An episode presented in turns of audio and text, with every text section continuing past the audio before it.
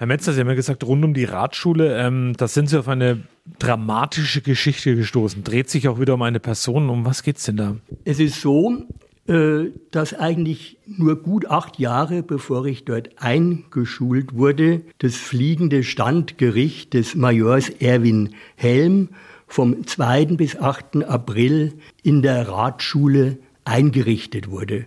Und zwar war es so, der damalige Schulleiter Max Feigt musste seine Wohnung, die er in der Radschule hatte, räumen und dort etablierte sich eine Woche das fliegende Standgericht dieses berüchtigten Major Erwin Helm. Der hat vorher schon eine Blutspur hinterlassen, wenn man bedenkt, dass das Ganze erst Mitte März, also kurz vor Kriegsende, ins Leben gerufen wurde.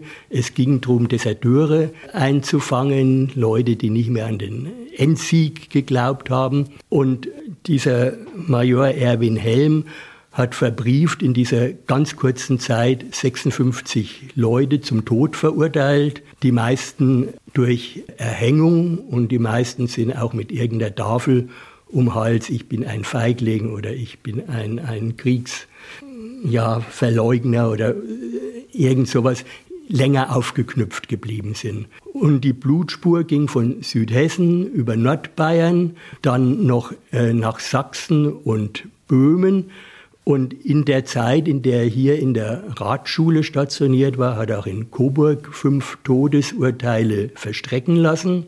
Zwei wurden in der Kaserne erschossen. Zwei wurden in der Lauderer Straße an einem Baum aufgehängt und einer in der Ketschendorfer Straße. Der eine ist noch in der Kasernenstraße geflohen, wurde dann aber erschossen und sozusagen trotzdem noch als Toter äh, in der Lauderer Straße aufgehängt und dann auch, denke ich, so war es immer geplant, einige Tage als Abschreckung hängen lassen. Da konnte es passieren wie in einem hessischen Ort, als der ist durchgezogen, hat entweder gefragt, ja, gibt's hier irgendwas Besonderes oder es gab Hinweise von der Polizei durch irgendeinen äh, hessischen Ort gefahren, gefragt, gibt's hier was Besonderes? Ja, mein Nachbar glaubt nicht mehr an den Endsieg. Die Amerikaner standen eigentlich schon in Tagesmarsch vor diesem Dorf. Sofort Kriegsgericht. Der Helm war oft gar nicht dabei. Wenn nach zehn Minuten noch nichts passiert war, ist er rein, so alles klar, Todesstrafe aufhängen.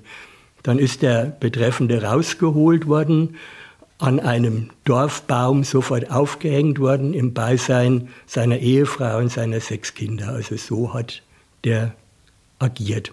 Jetzt ist vielleicht die Frage, was ist mit dem passiert?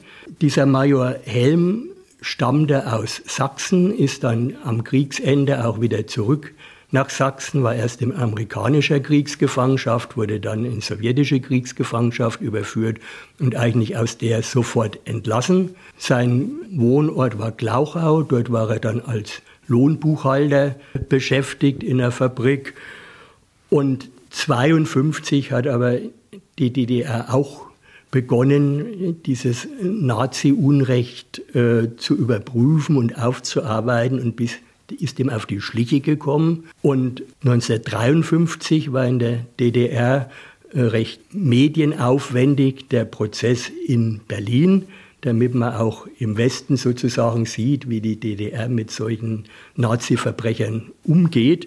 Es wurde ursprünglich für die Todesstrafe plädiert. Major Helm hatte aber sehr starke und heftige Kriegsverletzungen davongetragen, deswegen war er nicht mehr fronttauglich und kam zu diesem fliegenden Standgericht.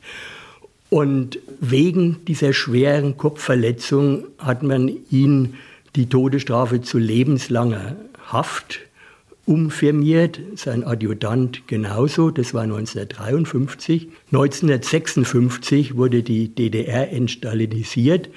Da gab es ein riesiges Amnestieprogramm mit eigenen tausenden sogenannten politischen Gefangenen.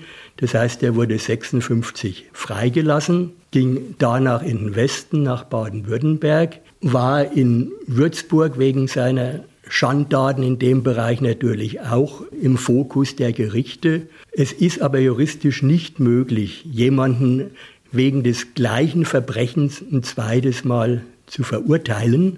Das heißt, er hat ein unbescholtenes Leben dann sozusagen in Baden-Württemberg verbracht, war, vermute man, in der Uhrenfabrik äh, beschäftigt und ist 1993 verstorben dort.